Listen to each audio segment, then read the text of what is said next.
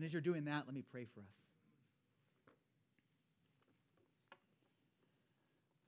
Father, our hearts would, would sing and cry out, Hallelujah.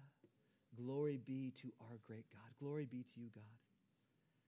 And we would sing that because of who you are by your very nature. That we recognize, Lord, that you are steadfast in your love and in your grace and in your mercy.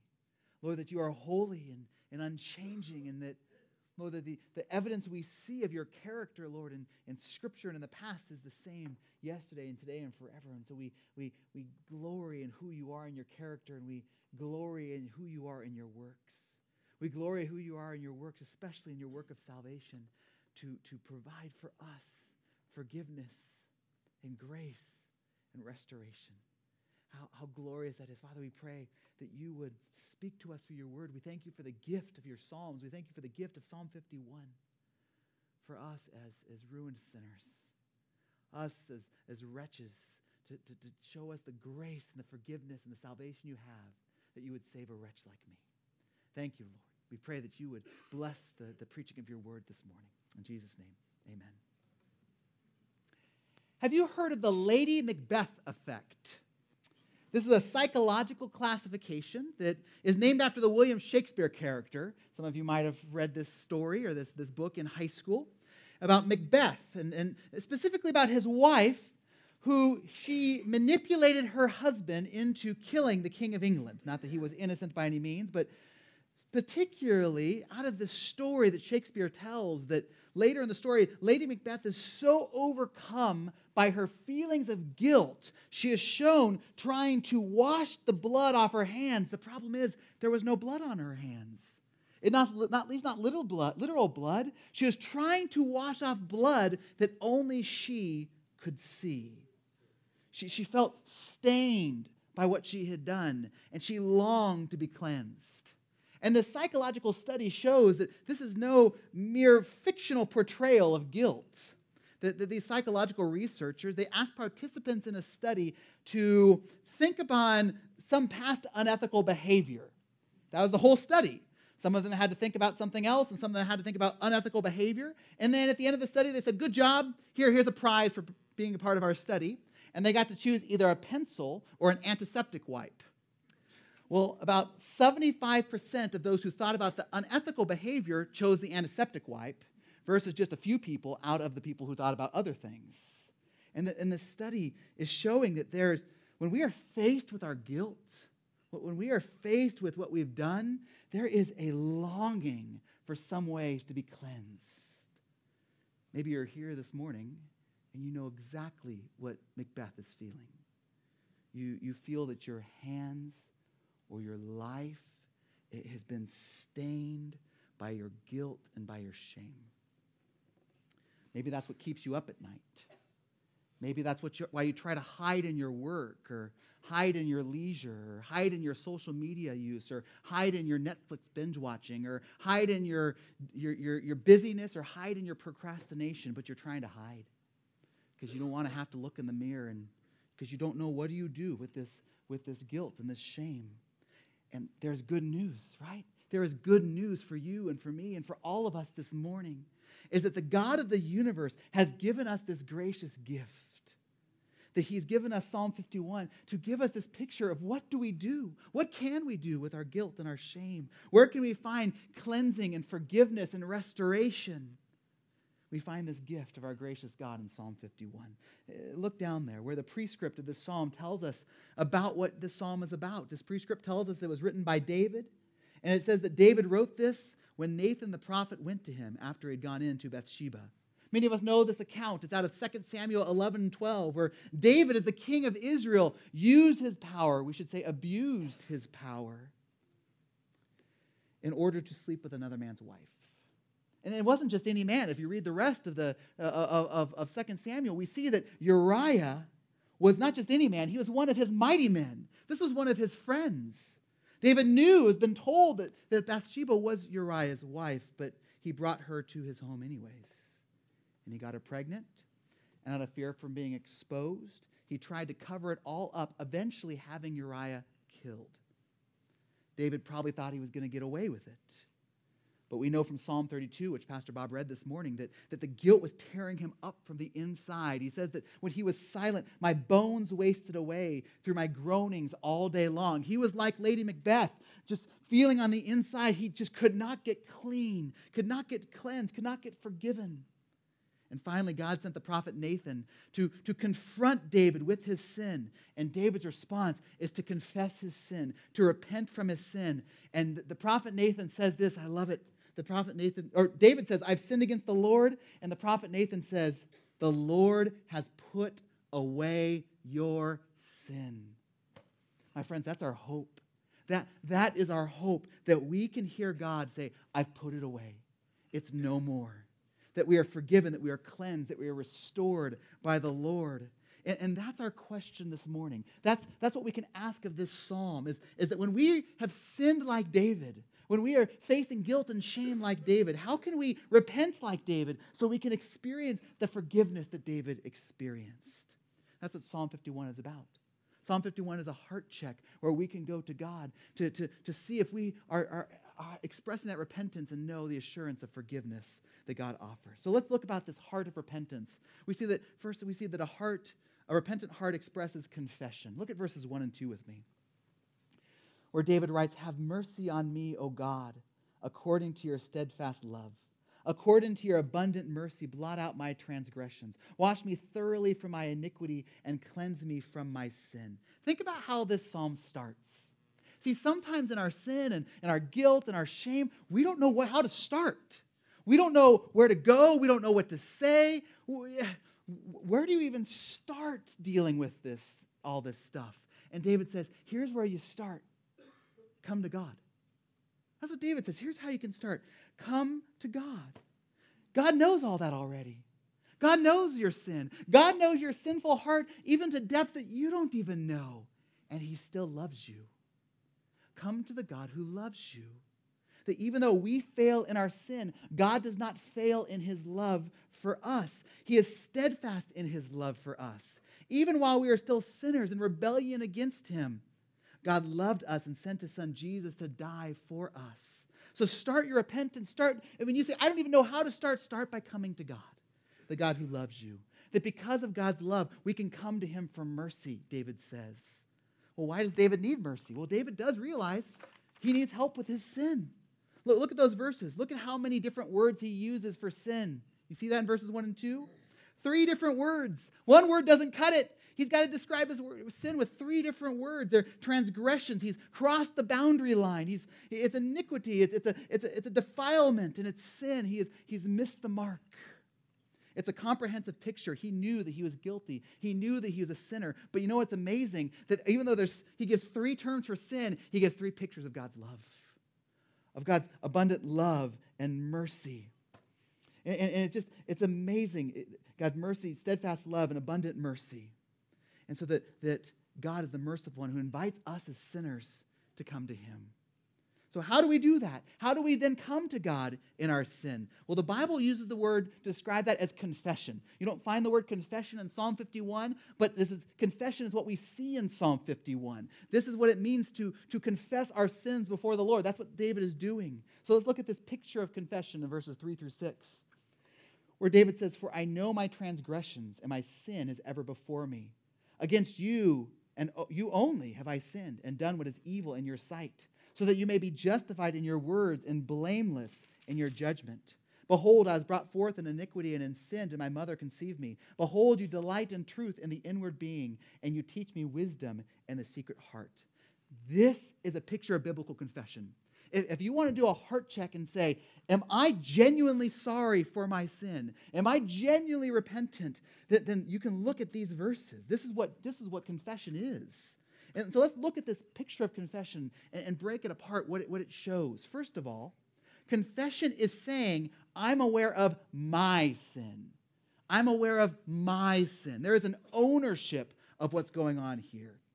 Look at how David talks about these transgressions and iniquity and sin in these verses. He says, I know these are my transgressions, my iniquity, my sin. There's an emphasis on my bad.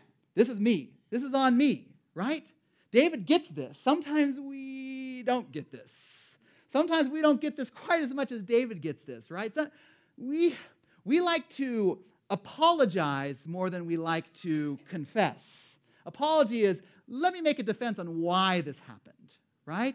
We, it, it, because we don't take ownership for what we've done right? We don't confess because we don't actually take ownership of what we've done. And so we make excuses. I, yeah, I did that, but I was tired. Yeah, I did that, but I was hungry. Yeah, I did that, but did you know what work was like today? You're laughing because you know it's true, huh? Right? We, we blame our sin on something outside of us. So we can't say what David is saying here unless we said, Yes, I own that sin. So we blame it on circumstances or we blame it on people, right? So that's when we say, I'm sorry that you said that. That's why I reacted that way right? We, we, we blame it on circumstances, we blame it on people, we blame our attitudes on our spouses, we blame our attitudes on our coworkers, we blame our attitude on our children, right? But David doesn't do any of that. What genuine confession is, is saying, yes, circumstances may have been bad. Yes, people may have just been really just, just hard today but I'm going to own my actions. I'm going to own my attitudes. I'm going to own my reactions to what they did. That's my sin. That's what David's doing. That's confession. Confession first is being saying, it's my sin. Secondly, confession is, is saying, I'm aware it's my sin. You say you just said that, Craig. Well, I did. It's a different emphasis. First part is saying, I'm aware it's my sin. The second is being aware, I'm aware it's my sin. We see David do this too. He's aware that this is not just a minor infraction of what he did. He's aware that what he did was sin. Think about this word transgression that David has used a couple different times now in this psalm. Transgression means crossing a forbidden boundary, it is a declaration of rebellion in the Annals of Julius Caesar, it was written that the Roman Senate had declared that as long as a general remained north of the river, Rubicon, they were at peace with the Roman Senate. If they crossed that boundary, if a general and his army crossed that boundary, it is a declaration of war, which is exactly what Julius Caesar did. He crossed the river crying, The die is cast, knowing that that brings about war. It is an act of rebellion. It is an act of a declaration of war. That's the word that David uses here. It's this, this transgression, this declaration of rebellion. If you have a Christian Standard Bible, it translates that word uh, uh, um, uh, uh transgression as rebellion. I think that's a good translation. Is that, that is an act of rebellion against the God of the universe. That's why David goes on in verse 4 to say that his sin is primarily against God.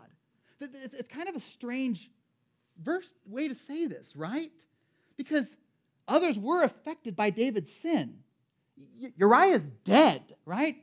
You know, you kind of have to say something about that, right? Bathsheba was certainly affected. Others were affected. How can David say, yeah, God, it's just about me and you, right? But we have to ask why. Why is what David did to others a transgression? Why is it sin? Why is it iniquity? And David understands it comes to the very nature, sin comes to the very nature of God Himself. We don't understand what sin is unless we understand who God is. See, why is harming another person through adultery or murder or some other acts, why is that sinful? Why is that evil? Why is that immoral? Is it because it's just socially unacceptable? Does that mean that in a culture that accepts murder, that murder is okay and genocide is okay? No, right? There's something beyond socially acceptable. There's something more beyond what is acceptable by the basis of, of what, what some people would look to evolution. Evolution would say that murder pr- promotes the strongest of the fittest. So we should promote that. So, so obviously, it's, it's not based in anything and those sort of ideas. It's based in the very nature of God Himself. You know, it's interesting. I remember a, New York Times article uh, a few years ago who was describing some of the things that were going on in this world. And the, the, the, the uh, I think it was an op ed piece. And the guy said, I don't believe in evil, but this is evil. Because he can't believe in evil if there's no standard for good and evil. But he's looking at saying, but this has to be evil. Because th- th- there has to be this standard of right and wrong, which comes from the nature of God Himself. Why, why are abuses of power wrong? Because God is the one who has entrusted leadership with that power. Why are lies and cover ups wrong? Because God is a God of truth. That's why David recognizes that his is not just sin against other people, but his sin against other people ultimately stems again from his rebellion against the God of the universe, the God who created him. And that's what makes his sin so serious. Years ago, I heard John Piper illustrate this, that has stuck with me. It's been so helpful in my understanding of this. See, the heinousness of sin is not as much about the act itself as it is about the one whom the sin is committed against. Let me, let me say that again. The heinousness of our sin is not just merely about the act itself, as it is about the one whom we've committed that sin against. And, and, and you see, we, even, even as a non Christian, we can understand, or someone can understand this idea in our very consciences. If you go and you tear someone down, you're deeply sarcastic and you shame someone, right? If you do that to an adult, right, it's called Twitter. or, or it's called it's called a roast, right? It, it, that, that it's we would still say that's not right, but socially for some reason we accept it. If you if you shame and tear down a child, it's called abuse. Rightly so. Why are the different standards? Same action. Because of the innocence. Because, because of the innocence of that one that, that has been, been shamed. In the same way that, that if someone was to go and to deface properties, uh, someone going to go deface the, the school across the street, right? A, a, rival high school comes and defaces the, the campus, right? That, that there, there's penalties for that, you know, community service and having to clean it up and those sort of things. If someone was going to go and deface the Declaration of Independence, right? My name is Bob, you know, spray painted across the Declaration of Independence, you don't just get community service. Right? Ah, 20 hours of community service, clean it up, and you're good, right? That is an act of rebellion against the United States of America, right? There is huge news coverage, huge court case, you know, people saying throw them away for life, right? What's the difference? It's the same action. But because of the glorious nature of that document, of the value that we place on that document, that same act carries a greater weight, a greater seriousness. Well, let's apply that to what David is saying here. That when we realize that the one that we have committed our sin against is not just another person, but it's because in our act against that person, we have rebelled against the glorious holy, valuable God of the universe. An infinitely glorious God brings an infinitely serious offense. And that's what David recognizes. He says, I, I know this is not just some small little things we just brush under the rug. This is a sin against the holy God of the universe. So he says, it's, I know it's my sin. Thirdly, here's what confession is. It's not just saying it's my sin, I own it. It's not just saying it's my sin, I recognize the seriousness of that sin, but it's also a confession of recognizing that it's not an exception, that the sin comes from his sinful nature. Look again there at verses 5 and 6. What is David saying here? Is David saying, I know I messed up there, I know I'm guilty there, but that was an anomaly. That was an exception. I'm a good person. You see me as king. It's good, right? That was just an outlier from what normally happens. Is that what he's saying? No, no, right? He's saying, my sinful act- actions are evidence of something in my heart. My sinful actions are evidence that I'm a sinner. I mean, think about the images he uses here in verses 5 and 6. He talks about the, the, uh, this thing from birth. He's not trying to blame this off on his mother. There's no Freudian stuff going on here, right? He, he's, he's saying that ever since he was born, he has been this way. He, he's been a sinner. Verse 6 says that God desires us to be internally following truth, but David's acknowledging he doesn't have that truth internally. Where he, like us, are predisposed to sin and folly, not wisdom. Now, can I be honest? As a parent, I don't know how we deny this. Right? I, I just don't know how we deny. I, I love my boys. I love my boys with all of my heart, but they are just little sinners. Right? They are controlled by their sinful hearts, just like I'm, daddy's controlled by his big sinful heart right? No one needed to teach my boys how to be selfish. No one. Especially when you put two boys in one home, right? No one needed to teach my boys how to throw a tantrum, but man, they're good at it, right? It, it comes from their hearts. They're, they're controlled by their desires. David's saying that what he did is not an exception. He's not trying to write it off saying, I know I'm good. We can just forget about that one thing. but we sin because we have a predisposition to sin. We sin because we're sinners. That's what David's saying. Now, some people may say, that's, that's a tough issue. I, I understand that I'm not perfect, but the idea that I'm, I have a predisposition for sin or that I'm controlled by some sinful nature, I, I, so that, I can see how that could be difficult for some people. But let me ask you why do you get angry at your kids sometimes? Why do you get jealous of someone that is your friend when you see certain things on social media and you start to become envious and jealous of someone that you do care about? Why do you lie to people that you do trust and you find yourself lying to them about things that don't matter just to make yourself look good? Things that you would never just logically think you'd do, and you do them. Why? Because you're being controlled by your inward desires. We are, we are being controlled by a sin that's coming from our hearts. See, something in your life, in my life, becomes so important to us. Uh, maybe it's, it's having peace at home, right? Maybe it is having success in life. Maybe it's having a good reputation. None of those things are bad in themselves, but something becomes so important to you that it becomes the ultimate thing. That becomes the ultimate thing that you must have, that you build your life on, that you worship in your life. And it starts to control you.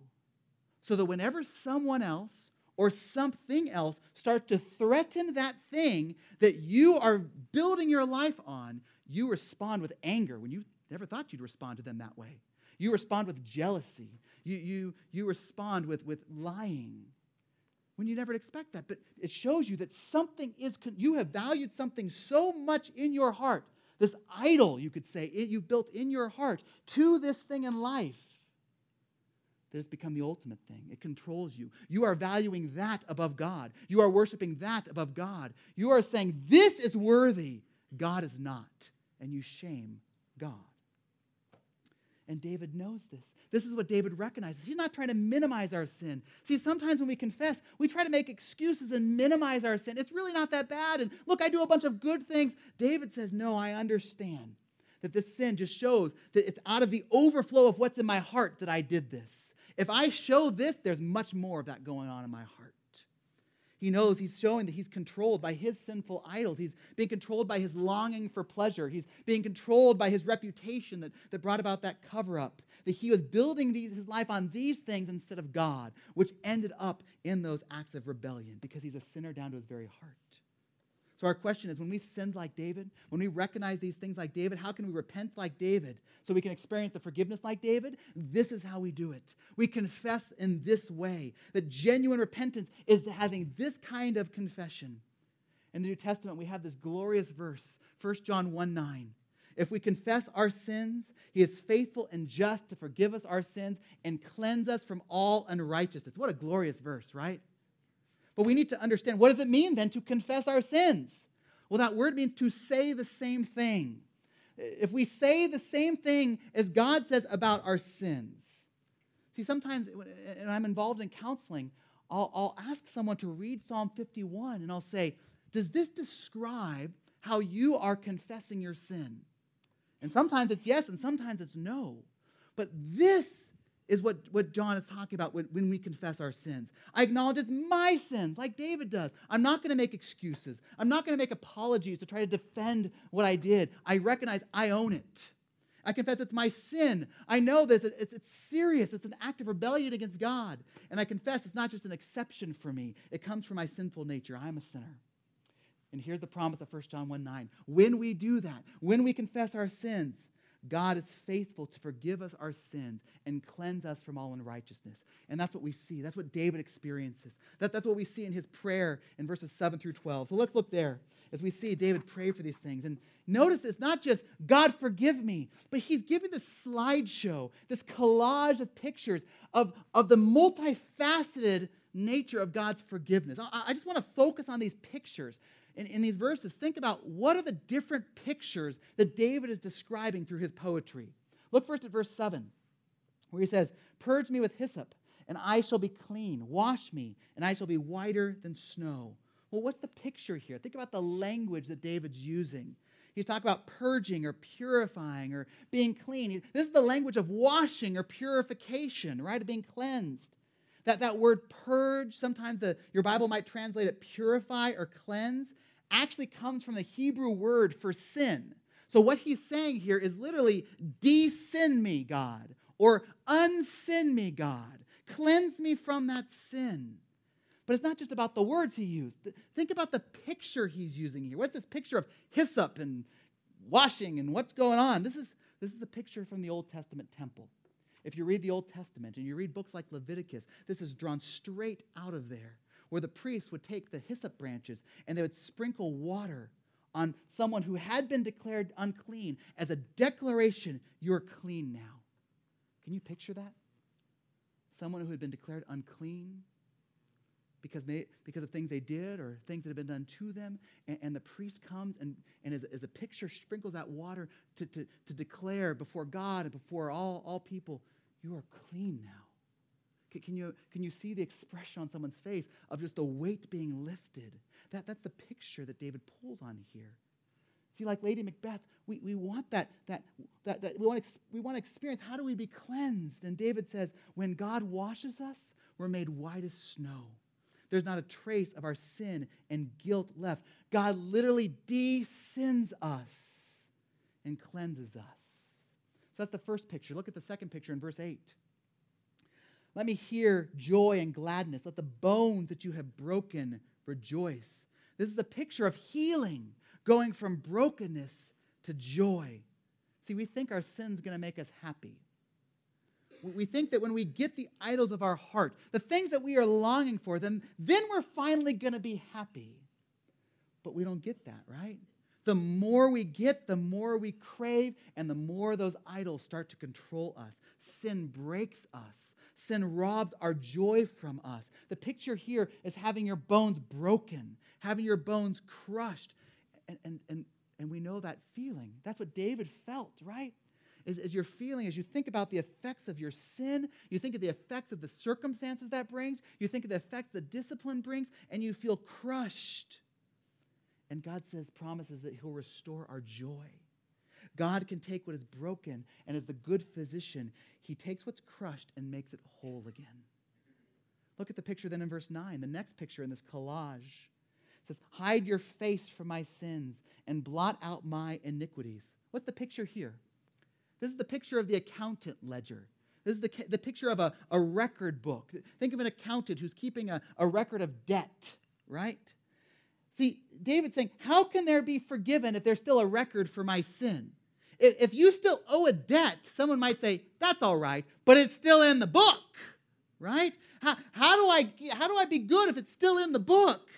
And so here's what he's asking God to do. This is the poetry, the imagery. He's saying, God, take your eraser and erase it out of the books. I know they didn't have erasers back then. So really, it's, it's take, take your pen and scratch it out. Scratch it out so no one could even see it. Right? Take, take, take, scratch it out so there's not even a record in there and mark on there instead, paid in full. That, that's what he's saying here. Otherwise, it's not real forgiveness. Otherwise, we can talk about forgiveness, but if God erases the record book, if God scratches out the record, that's real forgiveness. Because if it's not in the book, it can't be held against you on the last day. Look at the next picture. Again, he's just stacking up picture upon picture upon picture upon picture. Look at verse 10.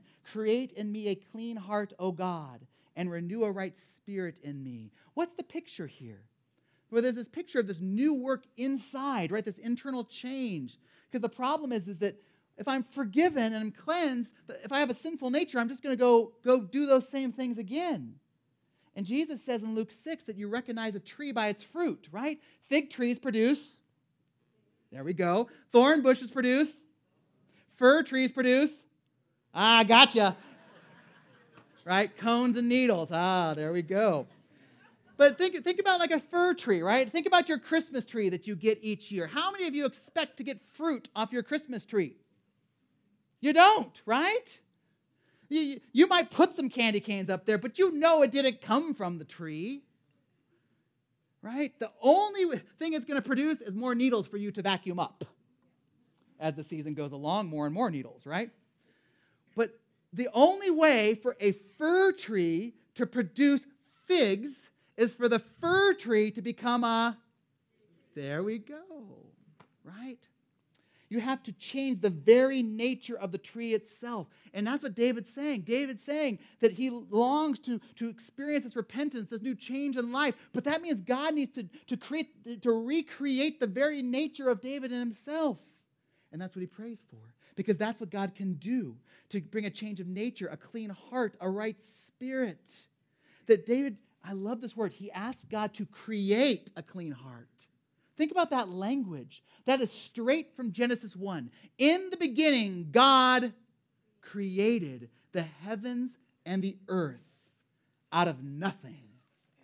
And that's exactly what David is asking God to do. That's exactly what God can do, where he can create, do this miraculous work out of nothing to create in us a new heart that would hate our sin and respond in love to our God who saved us. Then finally, look at this last picture David gives. Look at verses 11 and 12. Cast me not away from thy presence, and take not your Holy Spirit from me. Restore to me the joy of your salvation, and uphold me with a willing spirit. What's David talking about here? He, he's still giving these pictures of forgiveness. Think about the context, this picture of what God does in forgiveness. This verse is not about the doctrine of the Holy Spirit. This verse is not primarily about eternal security. That's not what David's primary point is. Verse 11 is made by two parallel lines two parallel po- poetic lines which are meant to be interpreted together. So, what are these two parallel lines giving a picture of? They're picturing the difference between the separation of a presence from God with verse 12 of being restored to the right relationship with God. These verses are all, this is friendship language. This is friendship and reconciliation language. That our sin, it separates us from God. It's rebelling against God. It's declaring ourselves enemies of God. It's shaming God. But God brings us a, gives us a forgiveness that's going to make us his friends. It restores us into a right relationship with God. This is not just a legal matter of where he cleans the books and lets you go. It's not just a doctor matter where he sets your bone and sends you home. Where God, when he forgives us, he restores us to a right relationship with himself. We were deserving to be cast out from his presence. We were deserving to be separated from God's Spirit, but instead, He restores us with the joy of, sal- of salvation. He upholds us with His Spirit. This is the picture of friendship. This is the picture of, of a relationship, of going from God's self declared enemies to being divinely declared friends of God. So let's take a step back, real quick, in this section. I want to think about this section as a whole. This is a whole section meant together. David is not giving one type of imagery with his poetry, he's giving a bunch of imagery. Think about a collage of pictures all about the multifaceted natures of God's forgiveness. David, what is it like to be forgiven by God? He says, Let me show you my scrapbook. Right? That's what he's doing here with all these pictures. He uses the picture of a temple, of being cleansed from guilt and shame and sin, being declared cleansed. He gives the picture of a physician. God brings healing to what is broken. He gives the picture of an accountant erasing the record and the debt of sin. He gives the picture of creation, God creating and doing a new creation work in our hearts. He gives the picture of relationship, of enemies being reconciled to friends. That's the abundant mercy of God. That's the steadfast love of God at work in our forgiveness. When we've sinned like David and we've repented like David, this is the forgiveness we experience like David. And praise God for that. But here's the million dollar question How is that possible? I know that we just want to say, I'm glad that is possible, but let's ask the question How is that possible? Is this, for, is this forgiveness some religious fantasy? Is this forgiveness some legal fiction? How do you, you can't just scratch something out of a record book, right? How can God take what is defiled and just call it clean? How, how can God take what is broken and just call it healed? How can God take what is guilty and just call it forgiven? How can God take what is depraved and just call it new? How can God take what is alienated and call it restored? How is this an actual reality? How do I know that this is not just good feelings, but something I can bank my hope on? Well, if you were asking that question, it's a good question. It's the question that the whole Old Testament revolves around of how can a sinner be accepted by a holy God? If God is just and right, how can he just say through Nathan to David, your sins are forgiven? Wait a minute. How do we just overlook what he did? Imagine you were Uriah's sister and he had your brother murdered. Imagine you were Bathsheba's father and he treated your daughter and abused his power to do it. How can God just say, Your sins are forgiven? How can God say that? In the New Testament, we find the answer to this question. Flip over to Romans chapter 3 real quick. Keep, keep your finger or something or paper in, in Psalm 51, but look at Romans 3, where we see through, through redemptive history the picture of, of, of, of the answer to this question. Romans chapter 3.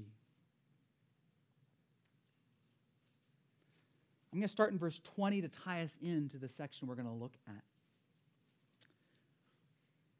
In verse chapter 3, Jesus is making the same point David did that we are all sinners, that we're sinned by our very nature. And in verse 20, he says, For by works of the law, no human being will be justified in his sight, since through the law comes knowledge of sin. So he's saying, even if we try to make ourselves right, even if we try to cleanse ourselves, even if we try to keep the law to make ourselves good enough, we can't do it. We can't make ourselves right before God. Verse 21, But now the righteousness of God has been manifested apart from the law through the, although the law and the prophets bear witness to it. So there's a righteousness. There's a way that we can be forgiven and declared right apart from trying to keep the law. It's an alien righteousness. It's not something I can do, it's something that comes from outside myself. So, where does this righteousness, where does this being able to be right so that we're declared forgiven come from? Look at verses 22 through 24. The right, this righteousness of God through faith in Jesus Christ for all who believe. For there is no distinction, for all have sinned and fall short of the glory of God, and are justified by his grace as a gift through the redemption that is in Christ Jesus. How can I be declared right and forgiven by a holy God? It's through faith in Jesus Christ. It's this, this alien righteousness comes through, from Jesus Christ. Well, how is that possible? Look at verse, the first part of verse 25. Whom God, Jesus, whom God put forward as a propitiation by his blood. Here's the answer to our question How can God take what is, is sinful and call it forgiven and all the rest of that? How can, how can a sinner be accepted by a holy God? It's through the propitiation of Jesus Christ. That's great, Craig. What does propitiation mean? I'm going to tell you. Propitiation means that on the cross, Jesus bore our wrath for our sin. We deserve, we committed cosmic rebellion against the infinite holy God of the universe. We deserve an infinite punishment, and Jesus took on that infinite punishment. Everything we deserve for our sin, everything David deserved for what he did to Bathsheba and Uriah, Jesus says, I took the punishment for that. What you feel needs to be done to make this just, to make this right, Jesus says, that's what made the cross the cross as 2 Corinthians 5:21 says, God made him to be sin. God made Jesus to be sin, who knew no sin. Jesus bore the punishment we deserve in our place as our substitute, so that in him we might become the righteousness of God. Jesus took our punishment so that we could receive the forgiveness he deserves. He took the punishment we deserve so we can receive the cleansing and healing and reconciliation he deserves for us. And then look at the end of verse 25 there at the end of verse 25. This was to show God's righteousness because in his divine forbearance, he had passed over former sins. So when we ask the question, how can God tell David, God's put away your sin? What about what he did to Uriah? What about what he did to Bathsheba? We look to the cross. And Jesus says, I paid for that. Every ounce of it. In verse 26, it was to show his righteousness at the present time so that he might be just and the justifier of the one who has faith in Jesus. So that God is right and righteous. He does punish sin. This is not a legal fiction. God does enact justice for Uriah's family, for Bathsheba's family. But he can also forgive David and he can forgive us because Jesus says, I took that punishment that was deserved. It's not a religious fantasy. This is real forgiveness with an objective proof when we look at the cross. If you're visiting with us this morning and, and, and you don't know this sort of forgiveness, you don't know this sort of cleansing that you can have through Jesus Christ, we want to say welcome. We are so glad that you have come and visited with us this morning. We have good news for you. We have such good news that although we have rebelled against the holy God of the universe, even though we have, have shamed him by saying that we are going to worship other things, the good things he gave us, we're going to say that is worthy and you are not. Even though we have done that, God loves us. God loves you. And he sent his son, Jesus, to die on the cross, to pay the punishment we deserve for our sin as our substitute for our rebellion so that we could be forgiven, so that we could be reconciled to a right relationship with Him. And after three days, we know this is true because Jesus rose from the dead to vindicate the truth of these claims and to offer this forgiveness to you if you would repent of your sin and place your trust in Jesus Christ as Savior and Lord. This is offered to you, as we just read, as a free gift to you, a gift of grace if you'd respond in that way. We would love to tell you more about this Jesus. We would love to tell you more about this gift of forgiveness. Please, if you're if you want to know more, please don't leave today without talking to someone. Talk to your to the person who brought you, talk to any member of our church. I'll be at the back of the sanctuary. We would love to tell you more about this good news of forgiveness through Jesus Christ. Because that's the answer to our question of when we've sinned like David, that's how we can be forgiven like David. That's, that's, that's why we can have this full picture of forgiveness that he gives in Psalm 51. But it's interesting that David doesn't end Psalm 51 there. There's a few more verses because this repentant heart then responds to that forgiveness in adoration. It overflows in adoration. See, up till now, all of David's descriptions have been internal. It's about the internal relationship, the private relationship about David and God. But the repentance that David experiences privately in his heart internally doesn't just stay internally, it flows out externally in visible acts of worship. Because according to David, if we've really been forgiven, if I've really experienced that internally, it doesn't just stay internally. And so look at how this internal becomes external in worship when David experiences forgiveness. Look first at verse 13. Then I will teach transgressors your ways, and sinners will return to you. Because of the forgiveness he's experienced, David says, I got to tell other people. I can't keep this to myself. Right? What is he going to teach? What is he going to tell others about God? He's, he clarifies it the next verse. Verse. He's going to tell sinners, here's how you get back to God. Here's how you get forgiven. Here's how you get reconciled to God. David says, Listen, I've experienced such great forgiveness. How can I keep that to myself? He goes and tells that good news to others. That's exactly what uh, Psalm 32 that Pastor Bob read was about, where David's declaring, Blessed is the one whose transgression is forgiven, whose sin is covered. Blessed is the man whom the Lord counts no iniquity, and whose spirit there's no deceit. He's saying, You want to know that kind of blessedness? I'll tell you how. I'll tell you how you can experience that, because I experienced it, and you can too, which is only right. If you've experienced this kind of forgiveness, how can we keep it to ourselves? How can we not go tell others so that they could experience it too? So that begs the question have we experienced that kind of forgiveness? And does it show? Secondly, look at verses 14 through 17. Deliver me from blood guiltiness, O God, O God of my salvation, and my tongue will sing aloud of your righteousness. O Lord, open my lips, and my mouth will declare your praise, for you will not delight in sacrifice, or I would give it nor uh, you will not be pleased with burnt offering. The sacrifices of God are a broken spirit, a broken and contrite heart, O God, you will not despise. Because of the forgiveness David's experienced, he can't keep it inside. He's got to worship. He's got to sing to God. With his tongue, with his lips, with his mouth, he worships God. Why does he worship? Because he's experienced who God is and what he's done.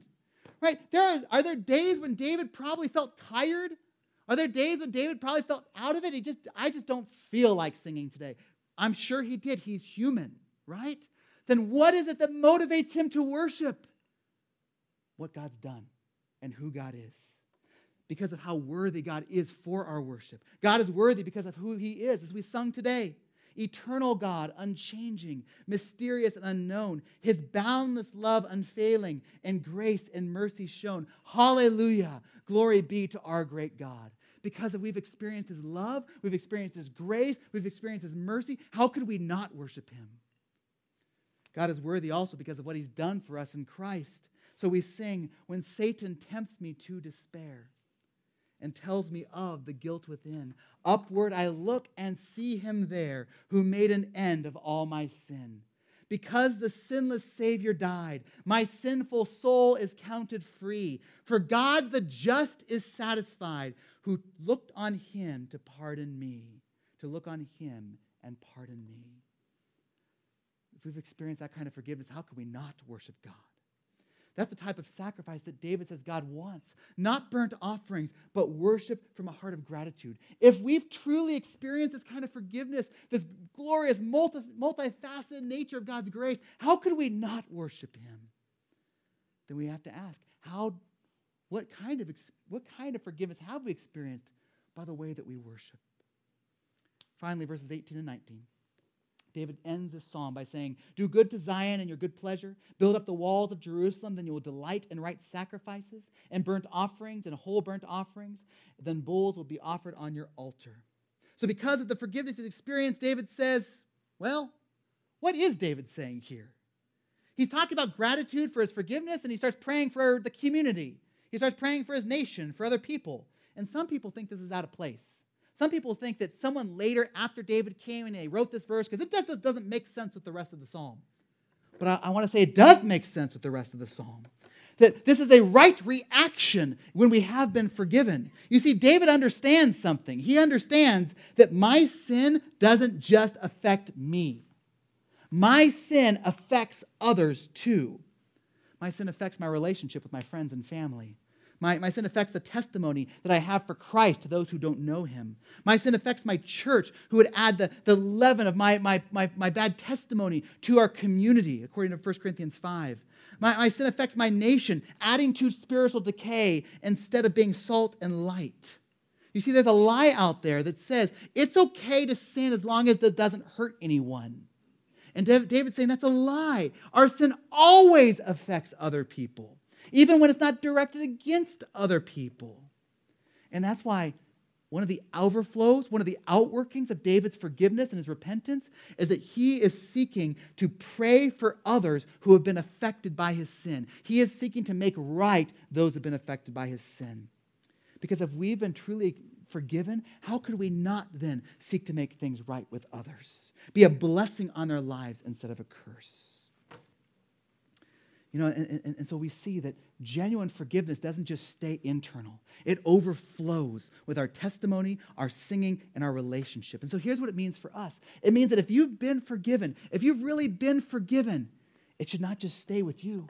That should overflow. Your forgiveness is not just about you. My forgiveness is not just about me. It should show in the way that we are blessing others. It's not just an internal and private matter, it is an external and worshipful, worshipful matter. If we've been forgiven, how can we not testify to others how they can be forgiven? We should be going out today as beggars telling other beggars where we can find bread. Right? That if we've been forgiven, how could that not show and how we worship? That Sunday is not a chore. I know some of you thinking that until you got your coffee working, that Sunday might feel like a chore. But Sunday is not a chore, it's an opportunity to respond to the God who gave us such great forgiveness if you've experienced forgiveness, it should show by the way we seek to make things right who have been affected by our sin. Both those that have been affected that we've sinned against and others that don't even know as we seek to be a blessing for them. It shows in our relationships as well. If we've been experienced this kind of forgiveness, how can we keep it to ourselves?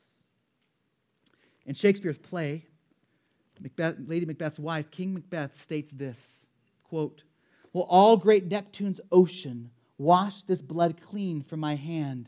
No, this my hand will rather the multitudinous seas incarnadine, making the green one red. He says, I can't think of anything that's going to wash my hand. My hands are only going to bloody other things. Macbeth said he knows of no way to be cleansed from his sin, no way to, to, to have that feeling of his sins being stained on him. But thank God that that's not true. Thank God that that's not the case. David shows us there is a way to be cleansed that we, when we confess our sins, He's faithful and just to forgive us our sins and cleanse us from all unrighteousness because of God's abundant love and steadfast mercy. What can wash away my sin? Nothing but the blood of Jesus. What can make me whole again? Nothing but the blood of Jesus. Oh, precious is the flow that makes me white as snow. No other fount I know. Nothing but the blood of Jesus. Let me pray. Father, we thank you for the blood of Jesus. We thank you for this forgiveness we can have, not just as a religious thought, but anchored in the objective fact of what Jesus did for us in his death, burial, and resurrection. And so, Father, we pray that we would, we would heed David's advice. We'd come to you with our sin so we can experience the forgiveness and that would overflow to your worship and adoration. We pray this in Jesus' name. Amen.